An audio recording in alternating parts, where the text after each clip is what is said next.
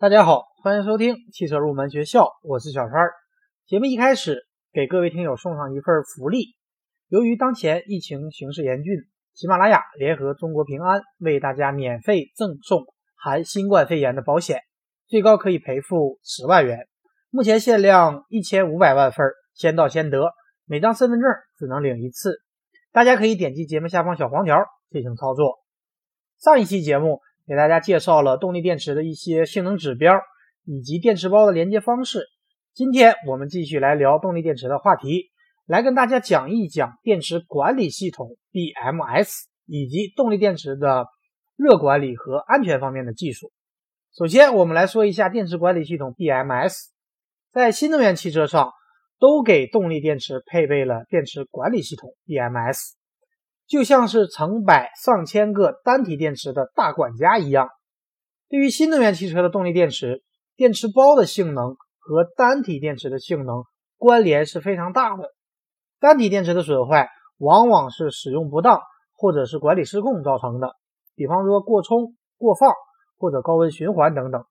这往往导致整个电池包的寿命都没有单体电池的长。另外，单体电池的初始状态一致性差，而且在使用过程中一致性也会越来越差。动力电池所谓的不一致性，是指由于每一个电池在电压、内阻、容量等参数上都是有差别的，所以才导致整个电池组具有一定的不一致性，这都会严重影响整个电池包的性能和寿命。所以新能源车辆都设计了一套电池管理系统，对单体电池以及整个电池包进行监控和保护，确保电池在最佳的工作状态，均衡各个电池之间的电压，来防止个别电池的过早损坏。同时 B M S 还要将电池包的数据传输给车辆管理单元，所以电池管理系统 B M S 是非常重要的。下面我们就详细来给大家讲一讲电池管理系统 B M S 的功能。首先是数据采集功能，一般要求电池管理系统的采样速度和采样精度要高，以便系统给出准确的分析、判断和反馈。在电池包内部设置了温度传感器、电压传感器和电流传感器，这些数据是管理系统实现功能的基础。同时管理系统还会记录这些数据，以便在需要的时候对故障状况进行分析和判断。第二个功能是保护电池，避免过充和过放。过充是指超过单体电池的上限充电电压进行充电，或者在电池充满电的状态下继续充电。过充电不仅会引起电池性能的下降，有时也会引起过热，因此管理系统需要监视各个电池的电压，控制充电电流和再生电流不要超过要求。而过放电则正好相反，在电池放电低于下限电压的时候仍然继续放电，称之为过放。出现过放的时候，电池内部会发生不同于常态的化学反应，导致内部的活性物质发生不可逆的变化，之后电池容量会降低，因此必须避免行驶过程当中单体电池电压低于下限电压，此时需要实施抑制输出电流的控制。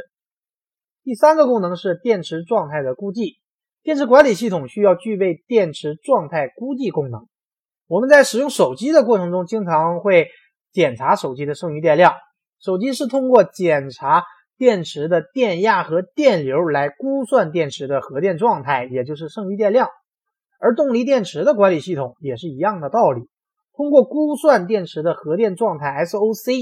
可以为整车控制系统提供数据输入，为车主提供电量数据和续航里程的数据来做参考。除了 S O C， 系统还会估算 S O H， 也就是电池的工作状态。车辆控制系统可以根据 S O C 和 S O H 这些数据确定系统的输出形式以及输出功率。比方说对于一些混合动力的车型，什么时候启动纯电动模式，什么时候启动发动机，什么时候关闭电机，这些逻辑都需要 S O C 和 S O H 这些数据为基础。第四个功能就是安全管理功能。由于高电压的风险，在电池管理系统当中，它可以检测高电压系统的绝缘功能是否完好，是否出现了漏电。如果出现，应该及时切断电源。同时，对于电池包的故障，电池管理系统也要能够分析判断，并处并且发出相应的警示，断开故障电路。第五个功能是热管理功能，管理系统要能够检测电池包和电池各个部位的温度，来防止电池过热。当电池超过上限温度时，不仅会使电池容量和输出性能下降，还可能会发生电池的膨胀、鼓包，所以需要监测电池的温度变化，通过抑制充电电流和输出电流，以及启动冷却系统，调整温度控制策略，来调整温度到合适的范围。特别是对于大功率放电的电池模组，温度升高会比较快。第六个功能是均衡功能，为了避免在充放电过程中单体电池之间出现较大的差异，电池管理系统要能够均衡电池之间的充放电。简单的理解就是让电量大的电池放掉一点，让电量少的电池多充入一点，这样就可以降低由于单体电池之间的不一致性对电池性能产生的影响。最后一个功能是通信功能，电池的各个参数是非常重要的输入信息，因此这部分信息应该由电池管理系统进行传输，也就是电池管理系统的通信功能。已经有很多纯电动车型已经支持在手机上查看车辆的状态，这也是通过电池管理系统的通信功能来实现的。下面我们来介绍一下 B M S 系统的主要构成。电池管理系统的构架通常可以分为三种类型，第一种集中式，也就是电压、温度的采集以及均衡等所有功能都由主控制单元来完成。主控和电池通过导线相连，对电池的电压、电流和温度进行采样，然后由主控的中心处理器进行数据的处理、计算和判断，并且发出控制指令。这种设计结构简单，但是大量连线的使用会降低可靠性。第二种是分布式，这种方案的数据采集是分散的，也就是用每个电池组对应一个监控单元 C M U， 这些若干个监控单元再通过一根信号线和 B M S 的主控单元 B M U 相连进行数据通信，再通过总线连接到车辆控制单元。这种层级结构的优点是减少了布线，便于电源系统的拓展，也可以分散安装，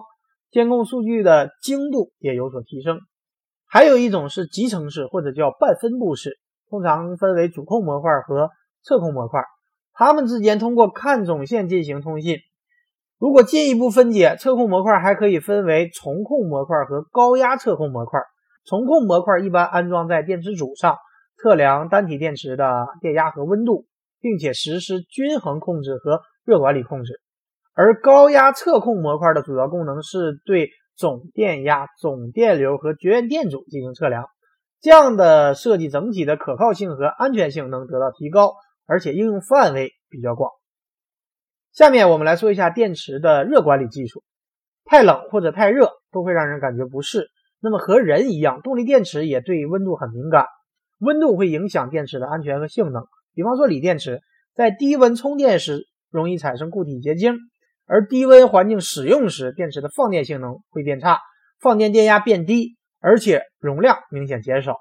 而当电池工作之后，电池的温度很容易上升，高温环境下电池内的活性物质的反应加快，更容易产生很多的热量，这样就会导致一个恶性循环，也就是负反应会增多，可能会产生大量的气体，存在风险。长时间在高温环境下工作，电池的循环寿命也会明显缩短。另外，电池组内部的电池之间也会因为温差导致电池容量出现差异，经过数次的充放电之后，电池之间的性能差异会越来越明显。所以为了让电池能够达到最佳的性能和寿命，需要将电池包的温度控制在一定的范围内，减少不均匀的温度分布，来避免模块之间的不平衡，降低电池性能衰减的速度，也可以消除相关的潜在隐患。所以电池的热管理技术要能够在温度过高时有效散热，而在温度低时可以快速预热，让电池组能够正常启动工作，同时在产生有害气体时可以有效的排出，保证电池组的温度均一。比方说在宝马 i 三 车型中，电池的加热丝是遍布在电池模块内部的。而对于电池冷却系统的设计来说，有两个设计要点，一是要设定避免电池超过上限温度的控制时机，也就是抑制输入或者输出电流的时机和导入冷却风或者冷却液的时机。二是要尽量杜绝单体电池出现温度差。制冷的方式通常有风冷、液冷和池冷。风冷主要是利用车辆行驶过程中自然形成的气流把热量带走，为了避免电池不同部位之间出现较大的差异，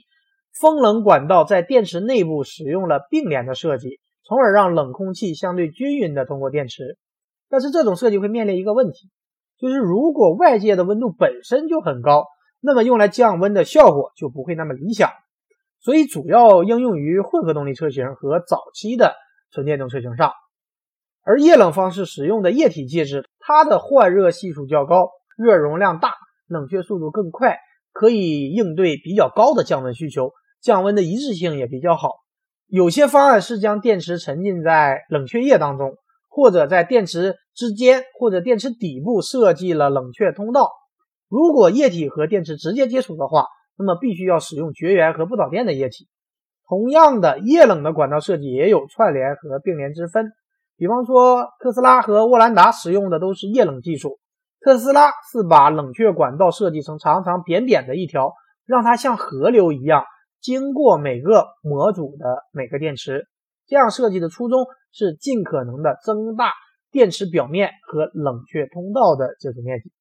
而大家比较陌生的冷却方式可能是直冷，它是使用制冷剂直接进行冷却，蒸发器蒸发制冷剂，从而快速带走电池系统的热量，完成对电池系统的冷却。直冷的效果比液冷还要好，而且结构设计也更紧凑。比方说在宝马的 i 三 当中，高电压蓄电池就是通过制冷剂直接冷却，因此空调的制冷剂回路有两个并联之路构成，一个用于车内环境的冷却，另一个用于高压电池单元的冷却。这种方式冷却效果比较好，但是电动制冷压缩机需要依赖高电压网络来提供能量，所以必然要牺牲掉一部分的续航里程。最后我们来说一下电池的安全技术。关于电池的安全问题也是大家比较关心的问题，因为电动车的高压电确实是很危险的。大家要记住一点，在电动车上一般橙色的粗线都是高压电的线路，所以非专业人员一定不要自己去拆卸维修。而且对于目前主流采用的锂离子电池来说，电解液是易燃的，如果在撞击、震荡这些过程中一旦发生了泄漏，不但会污染环境，也可能会引发火灾。所以在电动汽车上也应用了很多技术来确保动力电池的安全。比方说特斯拉使用的电池是铝壳的，有一定的机械强度，而且现在很多车型使用的方形电池用的是铝塑膜作为外壳，也叫做软包电池。无论是这种硬壳的特斯拉还是软包的沃兰达，都会另外增加了牢固的基础外壳来对单体电池进行保护。另一部分的机械安全体现在电池包的密封和防护，可以防止电池包进水进入异物，特别是金属杂物。除了机械安全之外，还有电气安全，比方说防止漏电和短路，在检测到电路异常时或者发生交通事故时，能够主动的切断高压电路。高压电路是完全和车身绝缘的，为了防止漏电对人员造成伤害，把高压电路中的设备外壳和车身连接成等电位，当电池外壳发生漏电事故的时候，能够导走电流，避免电流流入人体。这里给大家介绍两个概念，第一个是高压互锁回路，听起来很复杂，但是实际上它就是通过采用低压的回路去检测高压部件和导线的连通情况，如果发现异常则会安全断电。在故障排除之前，高压系统是不能够上电的，同时也会生成相应的故障码。第二个就是绝缘电阻的测量，在电动车的规定中，要求高压电源和车辆的底盘必须达到一定的绝缘要求，绝缘电阻达到一定值才可以。好的，那么以上就是本期节目的全部内容，下一期节目我们将和大家来聊驱动电机的话题。感谢大家收听今天的汽车入门学校，我们下期节目再会。